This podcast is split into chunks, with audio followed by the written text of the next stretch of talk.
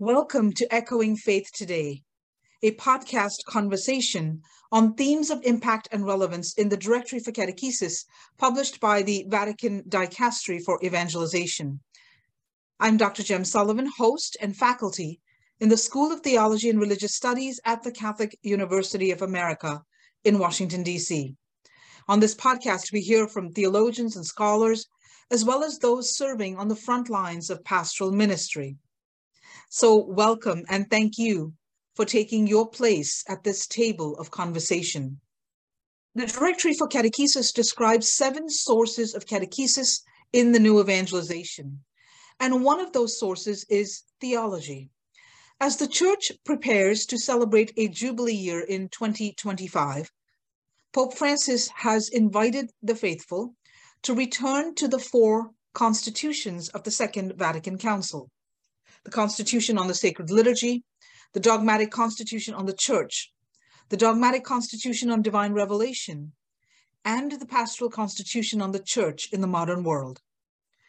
To help us explore key theological themes in these 4 constitutions of Vatican II, I'm delighted to welcome back to the podcast Monsignor Paul McPartlan, renowned theologian and the Carl J. Peter Professor of Systematic Theology and Ecumenism at the Catholic University of America.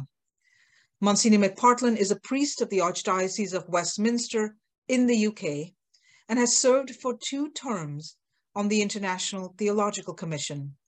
Since 2005, Monsignor McPartlan has served as a member of the International Commission for Theological Dialogue between the Roman Catholic Church and the Orthodox Church, and has participated in the International Anglican Roman Catholic and Roman Catholic Methodist dialogues. Monsignor McPartlan, thank you so much for taking the time to guide us through key theological themes in the 4 constitutions of the Second Vatican Council. Welcome back to the podcast. It's great to be with you again. Thank you.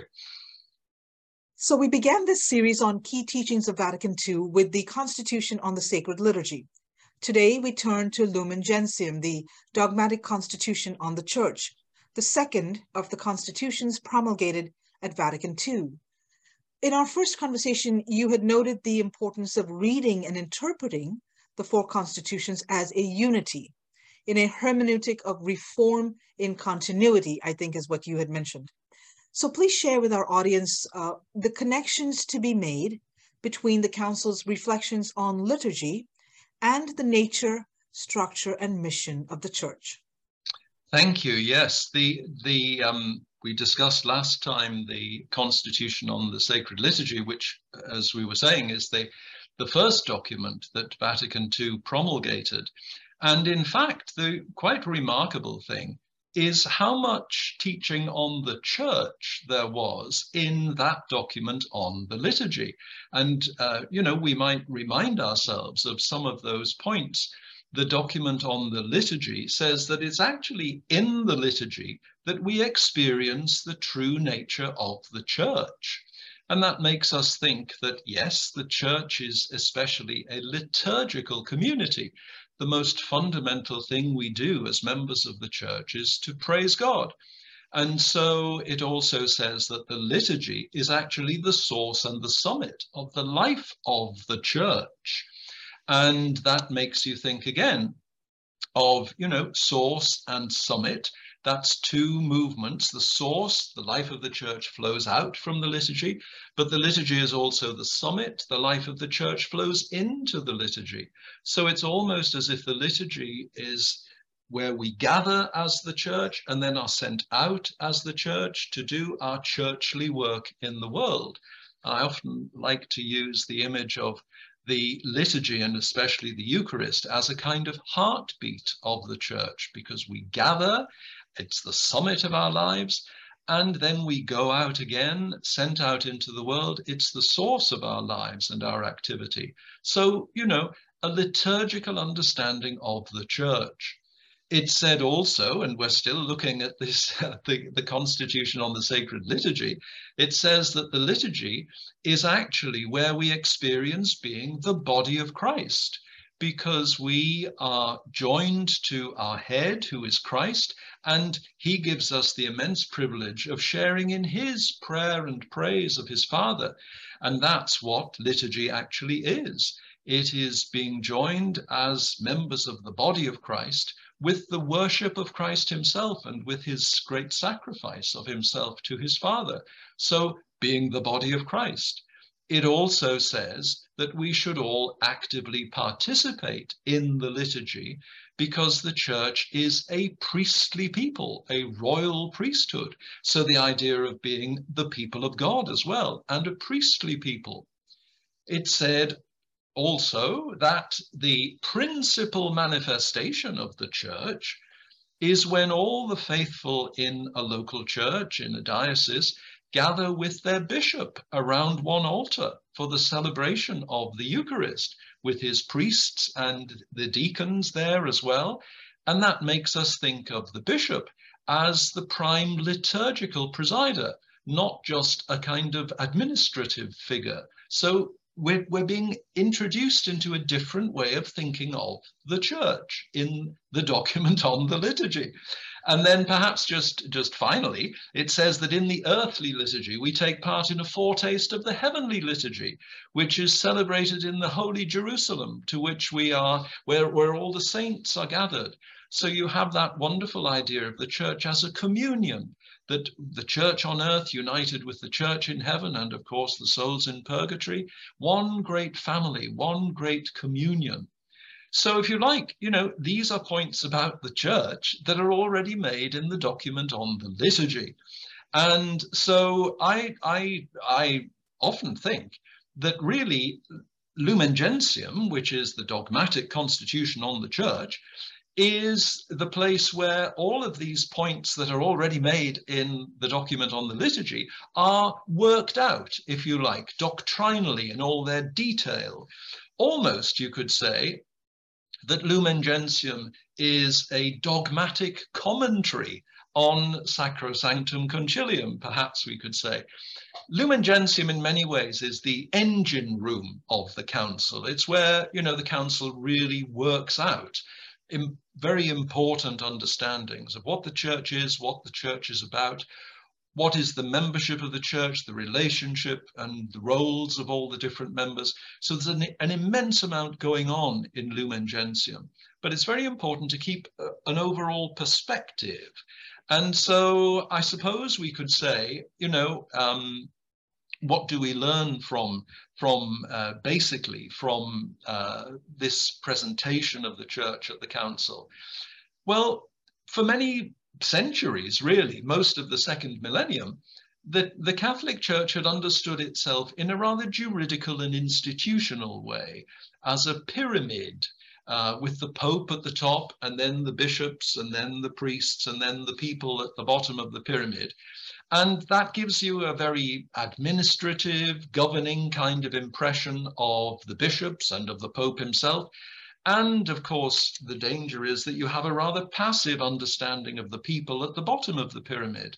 And, you know, from the ideas I've just been mentioning, the points from Sacrosanctum Concilium that are then elaborated and worked out in Lumen Gentium, we see really a very different understanding of the church being put in place.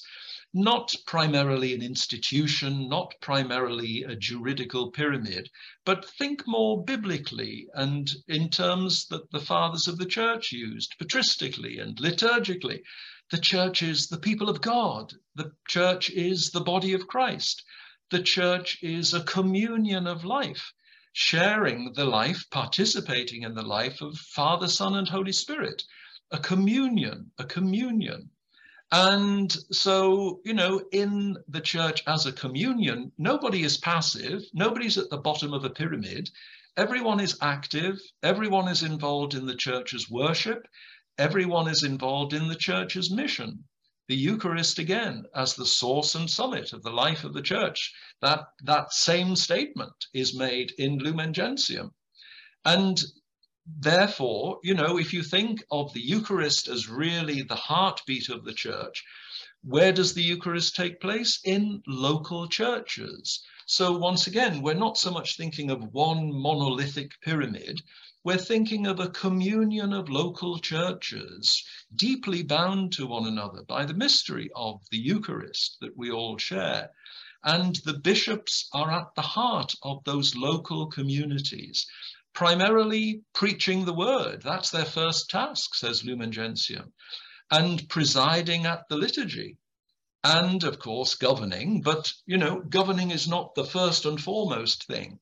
They are the church's prime evangelists, the church's high priests, and the church's primary shepherds. So, you know, that's a package that belongs together.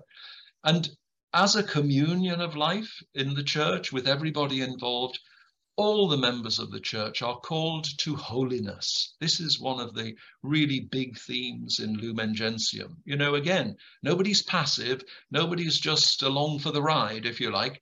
Everybody's active, everybody's called to holiness. The church is the family of life in which we should all find our fulfillment and be a sign of, you know, the fulfillment that the whole world can find by knowing and loving Jesus.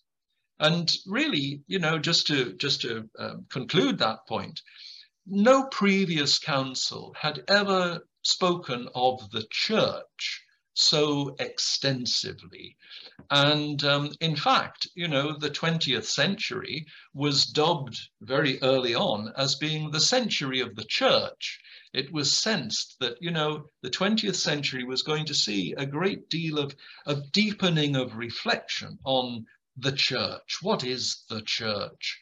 The mystery of the church's life. And, you know, it's no coincidence that right at the heart of that century of the church comes this great document from Vatican II on the church in 1964.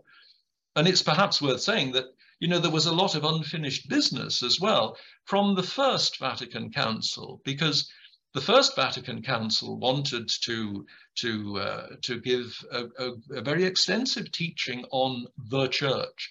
And there was a draft document of 15 chapters, the first of which was about the church as the body of Christ.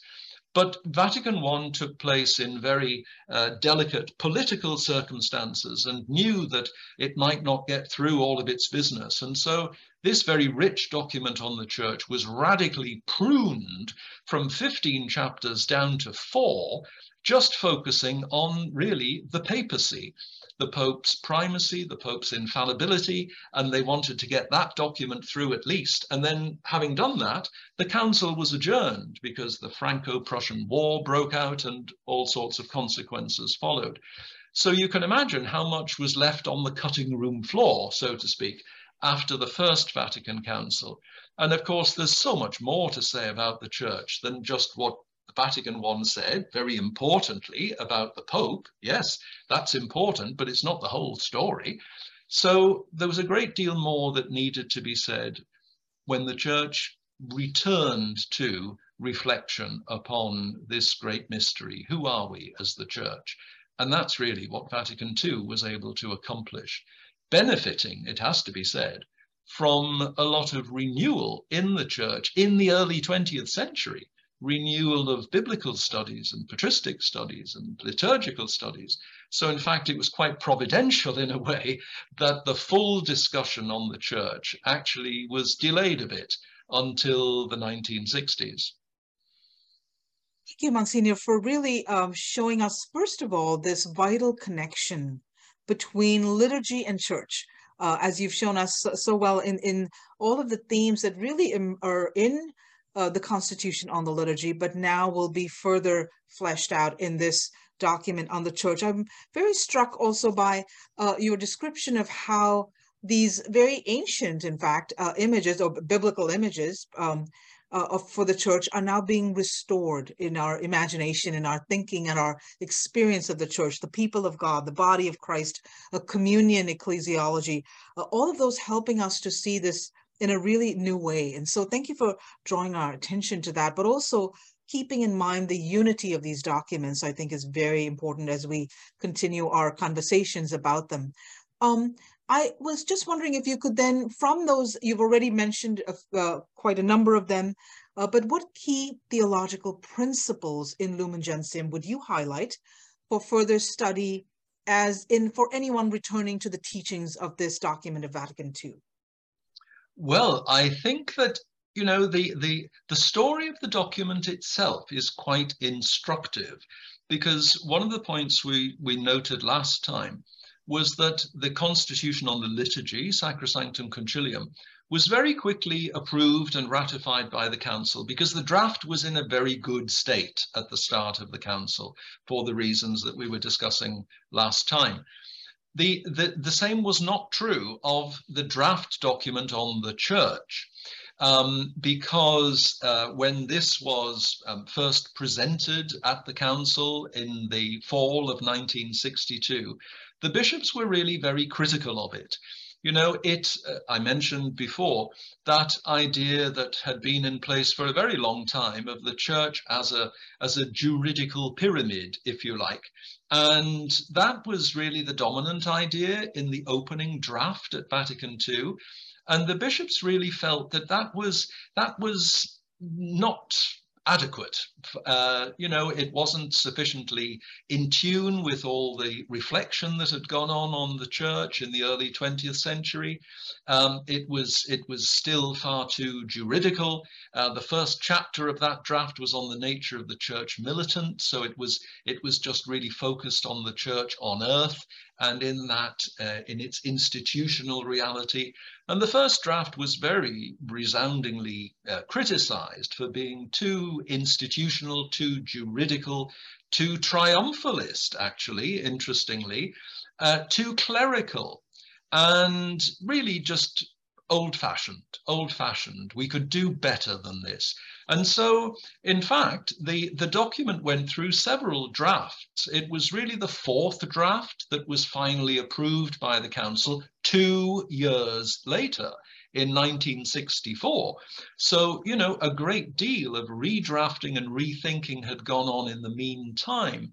And without going into too much of the fine detail of the different drafts, just to draw out, you know, because you're asking about the theological principles, I think we can highlight some very particular things that came out during the process of redrafting. First of all, the first chapter was radically changed.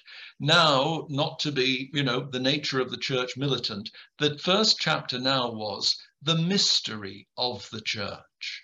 And that is just, you know, a word which opens perspectives, because mystery, of course, makes you think, first of all, of the life of God himself.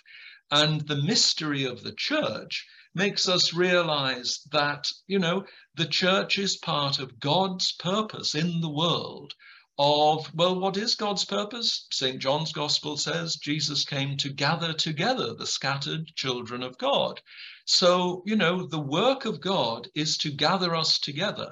And I often think, you know, we might say that sin separates us and drives us apart. Grace gathers us and draws us together. So this is God's purpose in the world. So the church as mystery makes us realize that the church is privileged to participate in the life of God and is in the world at the service of the great mystery of salvation that God wants to bring to the world. So the church as mystery really changes our perspectives radically. And then also, there was a decision to switch the order of the chapters on the people of God and the hierarchy. Initially, the hierarchy was put before the people of God in a rather, can we say, trickle-down way, a sort of pyramid way. And the decision was made to reverse the order of those chapters. First and foremost, all of the baptized belong to the people of God. And the members of the hierarchy are those who are called out from among their brothers and sisters to a ministry of service. So in a sense, by flipping the order there, we turn the pyramid upside down. And in fact, you know, in 2015, Pope Francis gave a very important address on the church, on the anniversary of the Synod of Bishops in 2015, the 50th anniversary, and he himself said that, you know, the best way to understand the church really is as an inverted pyramid, because the ministers of the church, properly understood, are at the service of their brothers and sisters. And as we know, one of the most ancient titles for the Pope is the servant of the servants of God. So if you like, at the bottom of an inverted pyramid, rather than at the top of an upright pyramid. So, you know, these were very important steps to bring in this idea of mystery, to bring in this idea of ministry in the church at the service of our brothers and sisters, the people of God. The drafting also decided to have a chapter on Mary in this document on the church, because there was quite a body of opinion that Mary should have a document of her own. And a decisive vote was taken, which actually was very narrowly won by those who said, no, Mary really should go into the document on the church, because she is the greatest example of a disciple of Christ. She is, you might almost say, you know, if the church is the bride of Christ, she's almost the very personification of the bride of Christ. She is the first and foremost disciple. She is the first and foremost member of the church, benefiting from the grace of her beloved Son. So have Mary in this document as a sign to us all of the holiness to which we're all called. And, you know, so that idea of holiness, as I said, the universal call to holiness, and also, interestingly, a chapter was inserted into this document on religious in the church. You know, it's perhaps easy to think that, oh no, it's religious, those who are called, you know, sisters and brothers, they're the people called to holiness. Well, no, we're all called to holiness. And just as the chapter on the hierarchy was put after the chapter on the people of God, to show that really the ministers of the church are at the service of their brothers and sisters, so the chapter on religious in the church was put immediately after the chapter on the universal call to holiness, which teaches us, I think, that the role of religious in the church is in fact to promote the holiness of the whole church, the holiness of all their brothers and sisters. That is their own particular service and contribution. So, you know, during the drafting process, these key principles came to the fore and found expression. And I suppose I would sort of highlight perhaps, you know, first and foremost, that idea of the church as mystery. This means, as the document says, that no one image suffices. If we're here dealing with God's great purpose of salvation, there are going to be many images: people of God, body of Christ, the vine and the branches, the temple of the Spirit, the holy building that God is building with living stones. All of these biblical images. The church as mystery means we need many images. The church is at the service of God in the world. And then the church as communion, this fact that, you know, the body of Christ, the people of God, what's the internal bond that unites all the members of the body, all the people? It's the bond of communion. So the church as communion. There isn't a chapter in Lumen Gentium on the church as communion, but if you look very closely, you see that this word is all over the document. We keep finding it. And for instance, you know, in Lumen Gentium 4, it actually says that the church is a people brought into unity from the unity of the Father and the Son and the Holy Spirit. Lumen Gentium 9 on the people of God tells us that the church is a communion of life and love and truth. So this word communion, you know, when we come and receive the Eucharist, we're taken up into communion with Jesus and communion with one another. The more you look at Lumen Gentium, this word communion is in many, many places. There are lots and lots of occurrences.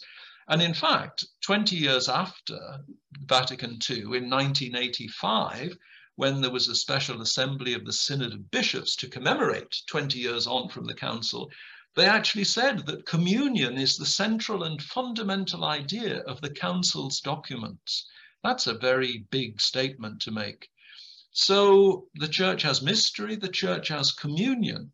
And then I would also highlight the idea of the Church as sacrament. You know, the Church has got a visible structure in the world. Yes, of course it has. But that through that visible structure, God himself wants to communicate grace and goodness to the world. So the Church has an outer form and an inner life, the outer sign of inward grace. That's the classic definition in Catholic teaching of a sacrament. And the idea that you could think of the whole Church as a big sacrament in the world is one of the leading ideas, not just of Lumen Gentium, but it ripples across all of the documents. You know, it's worth remembering that the opening words of this document are Lumen Gentium cum sit Christus. Since Christ is the light of the world, the Church's task is to transmit that light into the world. So once again, you've got the idea that, yes, the Church has a presence here on earth, but through which the light of Christ is meant to be shining, through which God's grace of communion is meant to be operative, shining a light so as to call the world to the light of Christ, call the world to the communion, sharing in God's life. And so we can put these together, in fact, and say that the Church in the world is a great sacrament of communion.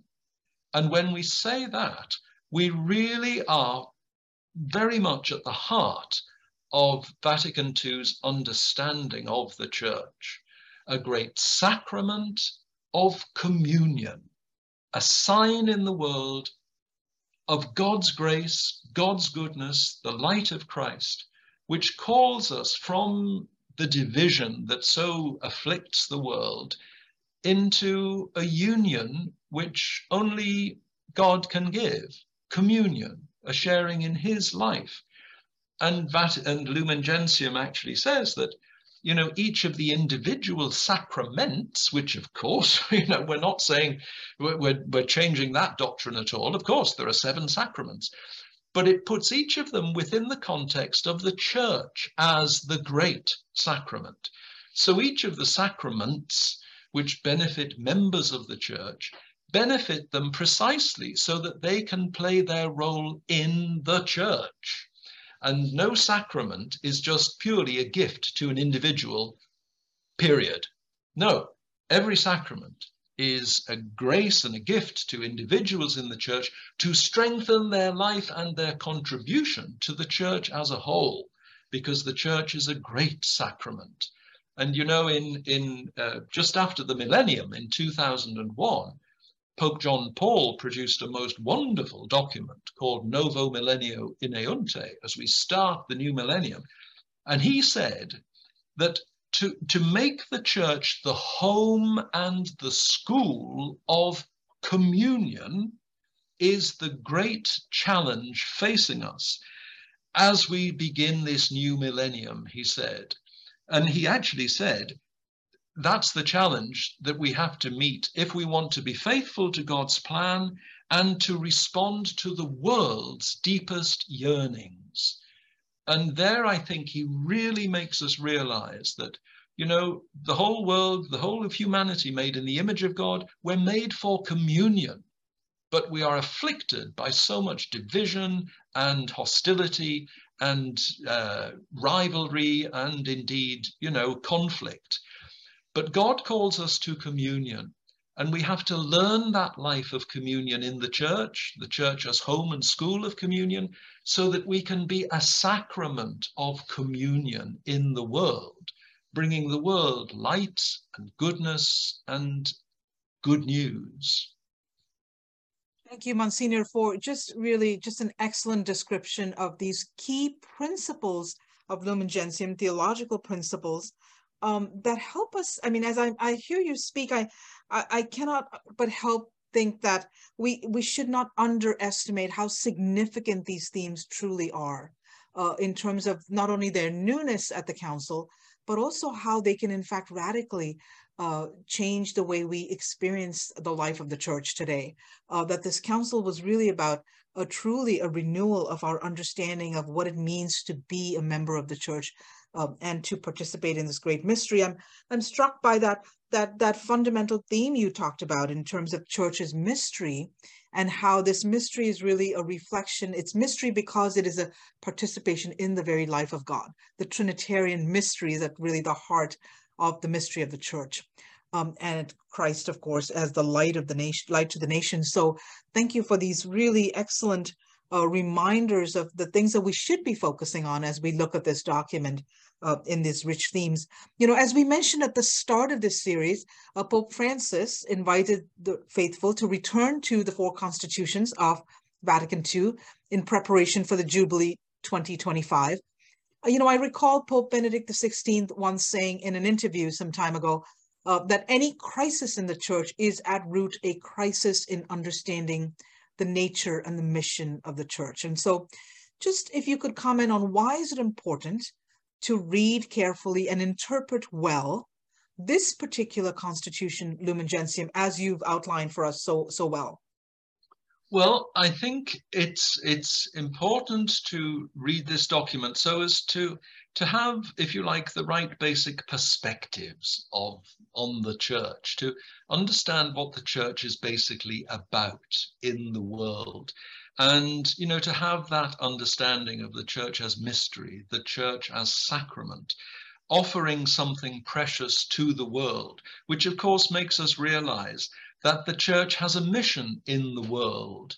Very interestingly, you know, one of the very influential bishops at the Council, Cardinal Suenens from Belgium, he at one stage, and still in the planning stage for the Council, said that really, and I think I may have mentioned this in our first discussion, that he said, you know, the Council really should be a great period of reflection by the Church on the final instruction that Jesus gave: go out to the whole world, proclaim the good news.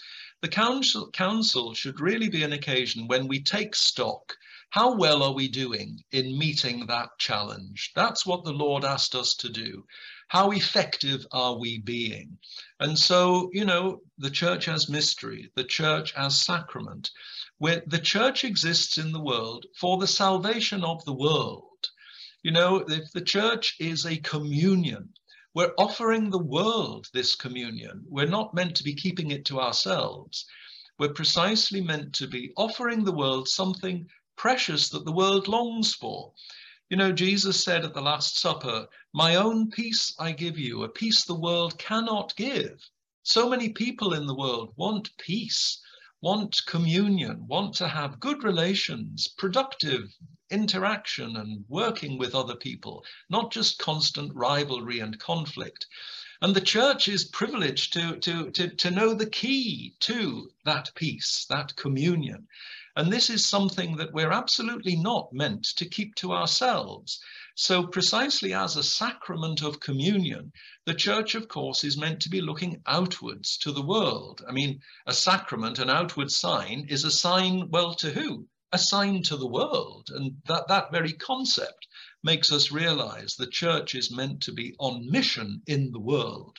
And, you know, Pope Francis often makes this point that the Church should be turned outwards, not turned inwards. You know, he says the Church should absolutely not be self-referential. I mean, this is just, you know, the very worst possible thing for the Church to engage in, kind of being self-referential. We're meant to be looking out to the world and keen for mission and doing the Lord's work in the world.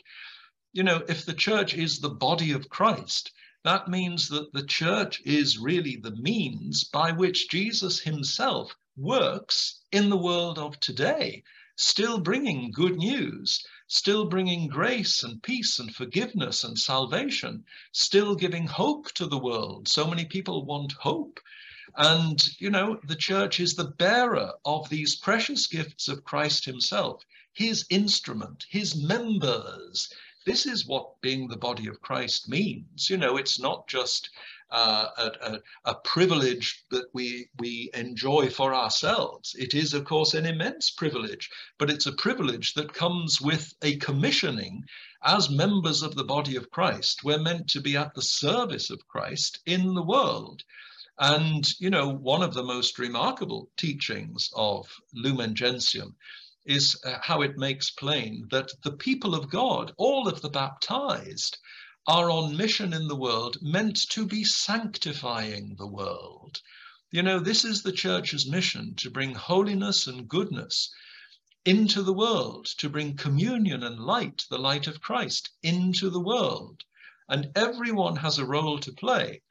And so when Lumen Gentium talks about the universal call to holiness, yes, all the members of the church are called to holiness, but they're also called to be working for the sanctification of the world at large. So they're called to holiness themselves and called to work for holiness in the world, sanctifying the world itself, because it's God's world. He made it, he loves it. And so, you know, he wants the whole world to find its fulfillment. And we are privileged to know that its fulfillment lies in Jesus.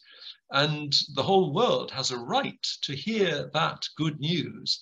You remember, it's St. Paul once said, "Woe to me if I do not preach the gospel." And it's very interesting.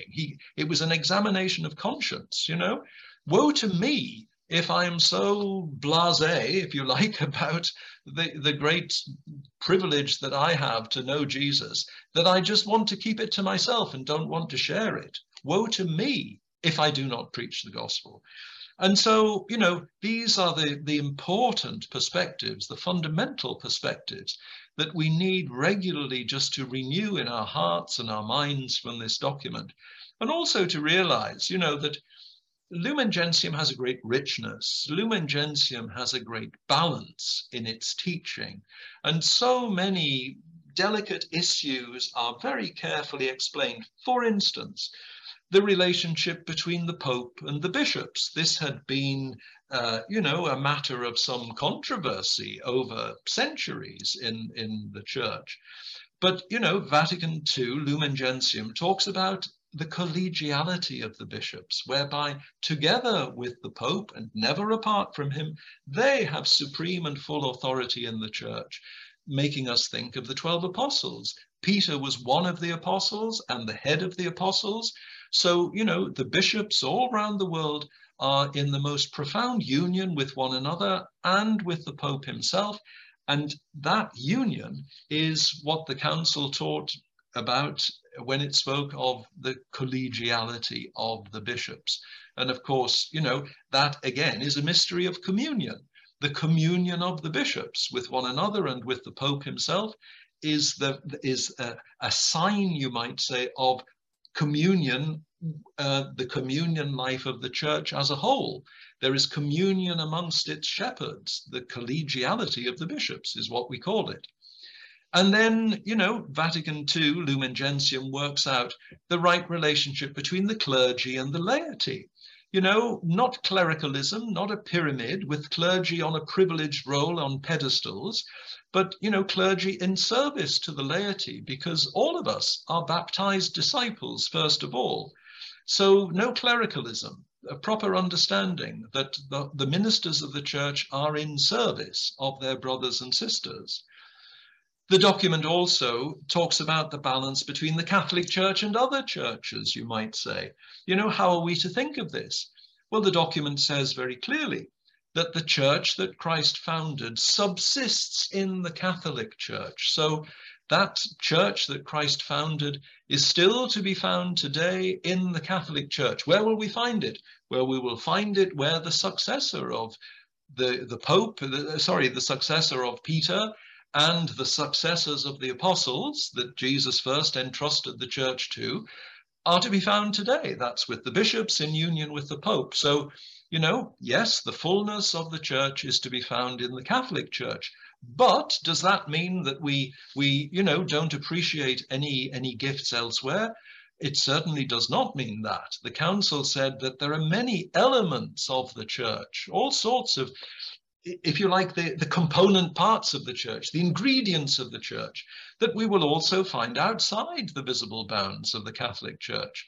We will find a great spirit of prayer, a great devotion to the Scriptures, a great love of God, a devotion to Our Lady, and at least some of the sacraments, baptism, celebrated across the Christian family.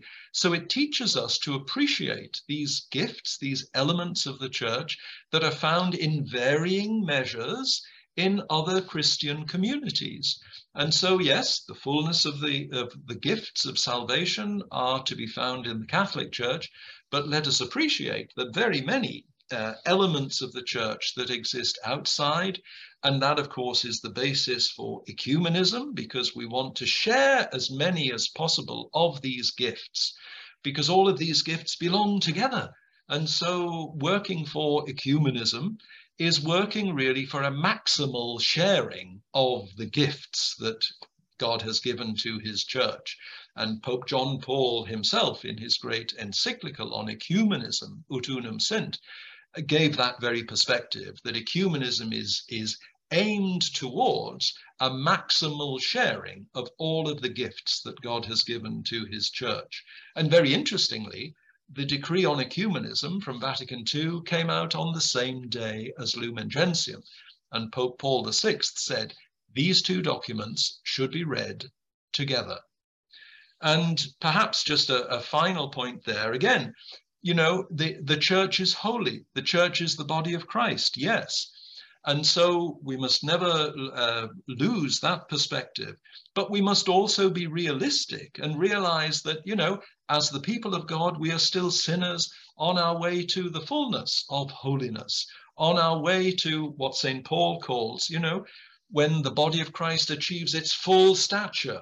So let us have no illusions that, you know, the Church can do no wrong. We're all too painfully aware in recent times of the faults and failings and the scandals and the abuse that are so scandalous and so harmful to the work and the witness of the Church.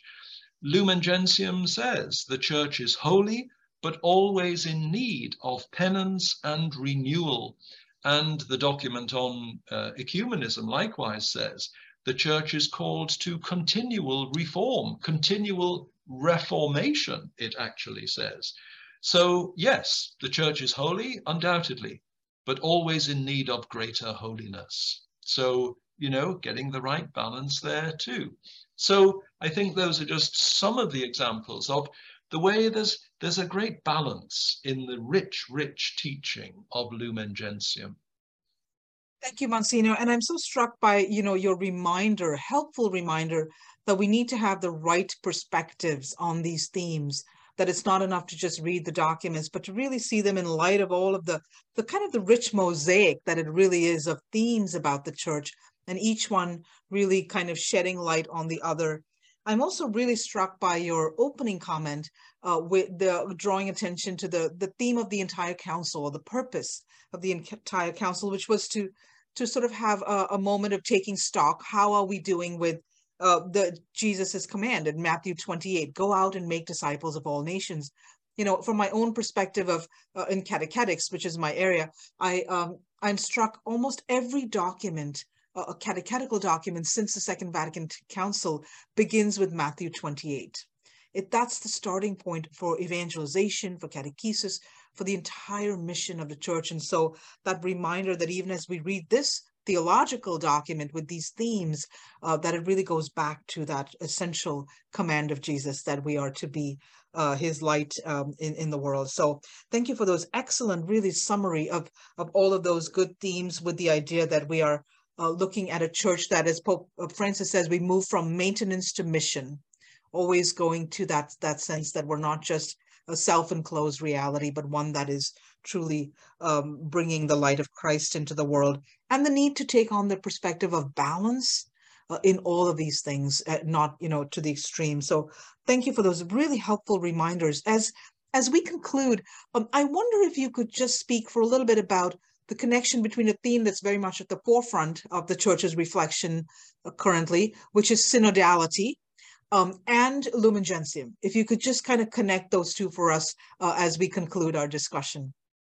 Thank you. Yes, this is a very current topic, of course, and a word that's still a little bit unfamiliar, but we need to realize that even if the word is unfamiliar, the reality that it's conveying is something very, very deep and ancient in the heart of the Church's life. So let's never think that this is just a new invention or some new kind of craze of the moment. It is a very deeply theological idea.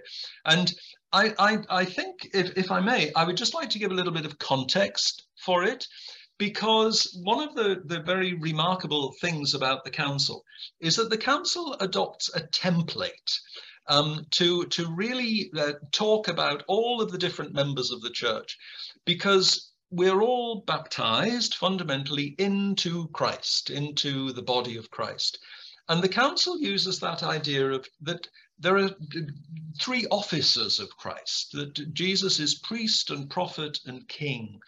And, you know, when we were saying before that the idea of the Church as the pyramid tended to keep, you know, the people at the bottom of the pyramid in a very passive role, this idea of all the baptized sharing in the three offices of Christ is a massive way of energizing all the members of the Church, and especially all the faithful. Each and every baptized person has an active role to play, participating in these three offices of Christ. So, you know, sharing in the prophetic office means that everyone in the Church is called to spread the good news, to bear witness to Christ, you know, not just the ministers of the Church, not just the missionaries, every single person. We're all called to be prophetic in that sense, to share the good news, to give a good witness to our faith, if you like. We're also all called to live a priestly life. You know, yes, there are priests in the Church, of course, and they make present the one sacrifice of Christ. But Vatican II says all of the faithful are called to join their own sacrifices to the one sacrifice of Christ, because the priestly people, the deeply spiritual, scriptural idea that, you know, we're meant to be offering spiritual sacrifices to God through Jesus Christ. Well, we might say that's exactly what we do in the Mass. We offer our spiritual sacrifices through him and with him and in him. That's the doxology in every Mass. So yes, we need the ordained priests to make the sacrifice of Christ present in our midst, but then the priestly people unite their sacrifices to the one sacrifice of Christ. And by living as, you know, priestly people in the world, you might say, you know, it's still an idea which I think is very unfamiliar, and we really need to do a lot of work on this. But, you know, if you start the day with a morning offering, which is, you know, such a beautiful practice, what does that mean? I'm going to offer this day to God. This day is God's gift to me, and I want to fill it with good things that I can offer back to him. Well, offering gifts to God through the day means you're going to try and have a priestly day. That's precisely what the priesthood of the faithful is, offering our lives and our service and all that we're striving to do to God. And as I said before, Lumen Gentium says that if we live like that in the world, we will sanctify the world. And that's the great calling of all the faithful, as in their priestly office, if you like. And then in the kingly office, what's the kingly office? Well, you might say it's all the work that we do to spread the kingdom of God. And what's that kingdom? It's a kingdom of justice and love and peace. So when we just try and work for reconciliation and peace and goodness in the world, when we try and serve others and look after them, we are really exercising that kingly office of Christ. So, you know, to use this template for all of the faithful in the Church, and then to say that if you are ordained to a specific ministry in the Church, then you receive a further participation in those same three offices with very specific responsibilities. But those three offices are like a template that the Council and Lumen Gentium uses for all of the members of the Church. And here's where we can, you know, focus in particular on synodality. Where is synodality rooted, if you like? Well, it's rooted in that prophetic office, the witness that all of the faithful are called to give. Because Lumen Gentium, actually in number 12, says that, you know, all of the faithful, when they are baptized, are actually anointed by the Holy Spirit. And that anointing gives them a sense of the gifts of God. The sensus fidei is, you know, a very rich idea that Lumen Gentium mentions a couple of times in connection with this prophetic office, that all of the faithful are being anointed by the Spirit. They have a kind of instinct for the truth of God, and the whole church has therefore, you know, a collective role to help to discern the calling of the Holy Spirit at this point in history. How should we give our witness in the world? That, of course, is something that the Pope and the bishops have a special responsibility to discern. But the point is, it's not their sole province, in other words, you know, not just them. The whole people of God is anointed with the Holy Spirit. And therefore, you know, everybody has a contribution to make. Everybody is capable of insights into the mystery of God and the best way the church should witness today. So how are we making sure that we're listening to all of the faithful and not just, you know, leaving the great mass of the people of God just to be ultimately told what to do? No, they're meant to have some input, because precisely of their participation in that prophetic office, because all of the faithful are anointed with the Holy Spirit. Everyone, in other words, has a contribution to make.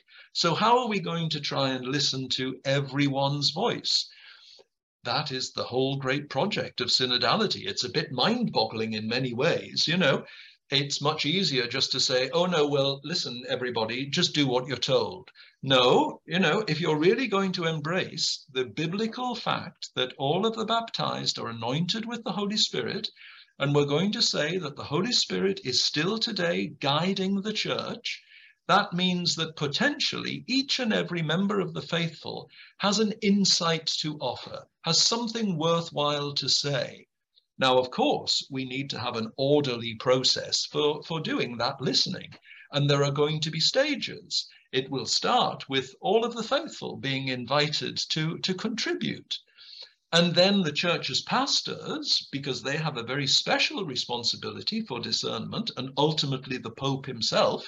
And, you know, in that address I mentioned of 2015, Pope Francis clearly spelt out, if you like, the operational stages of this process.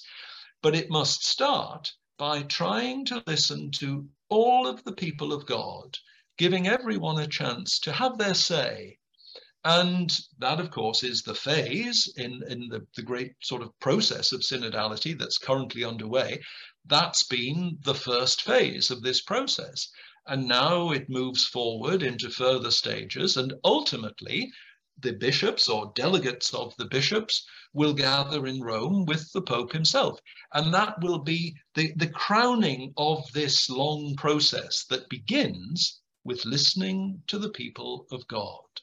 And so this, as I say, it's a very, very ambitious project. And some people even look at the word synodality and say, well, this is a very peculiar word. I've never heard this before. But let us not think that this is some new idea that's just appeared out of nowhere. This is a deeply biblical, scriptural idea, and the effort to listen to the faithful and to live a synodal life in the church goes back to the earliest centuries. And Pope Francis is really just, if you like, reviving that as part of the ongoing implementation of the council.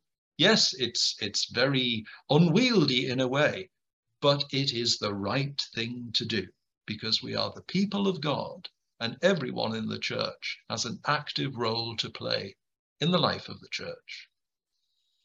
Thank you, Monsignor. That is such a rich image of synodality. We tend to think of it just as simply as, you know, a series of conversations or, but really this idea of listening, the church listening is, and that the way you've tied it to baptism, I think that's very powerful, that in a sense, it's our responsibility to participate in this, because by virtue of being anointed with the Holy Spirit, we have to bring those gifts and talents and things to share with the church. And listening, you know, I was thinking of the word listening itself.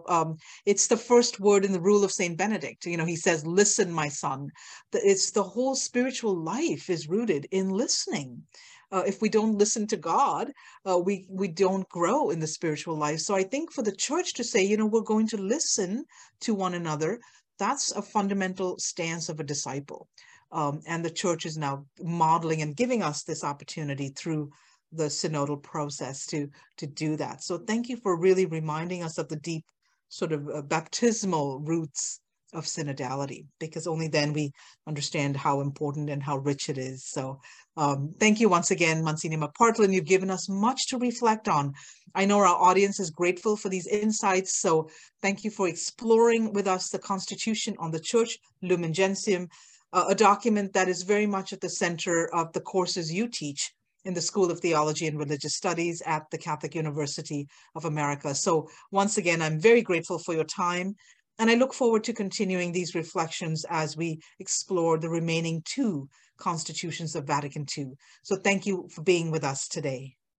Thank you very much. It's been wonderful to have this conversation, and I look forward very much to the future conversations about the two remaining constitutions. Thank you. I hope this conversation has furthered your understanding of the teachings of the Second Vatican Council. Be sure to join us as we continue reflecting on the Council's four constitutions. I'm Dr. Jem Sullivan. Thank you for joining this podcast. Keep the faith and keep echoing the faith.